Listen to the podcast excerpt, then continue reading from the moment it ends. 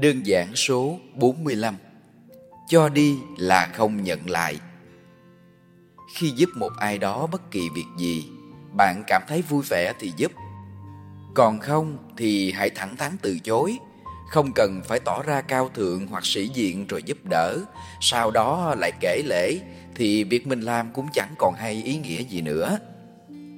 Nếu bạn làm một điều tốt thì bạn nên giấu còn làm điều xấu thì bạn nên mở ra để người khác giúp bạn sửa sai.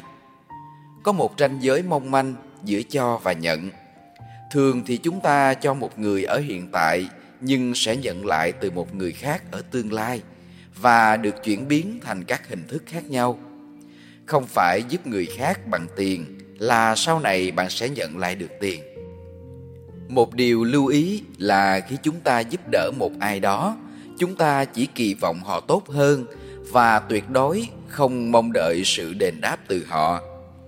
Bạn hãy hy vọng họ sẽ giúp đỡ một ai đó như chính mình đã từng giúp họ. Nếu không, bạn sẽ hình thành suy nghĩ tiêu cực. Ví dụ như, bạn cho người khác mượn tiền và nghĩ rằng sau này khi mình cần thì họ sẽ giúp lại.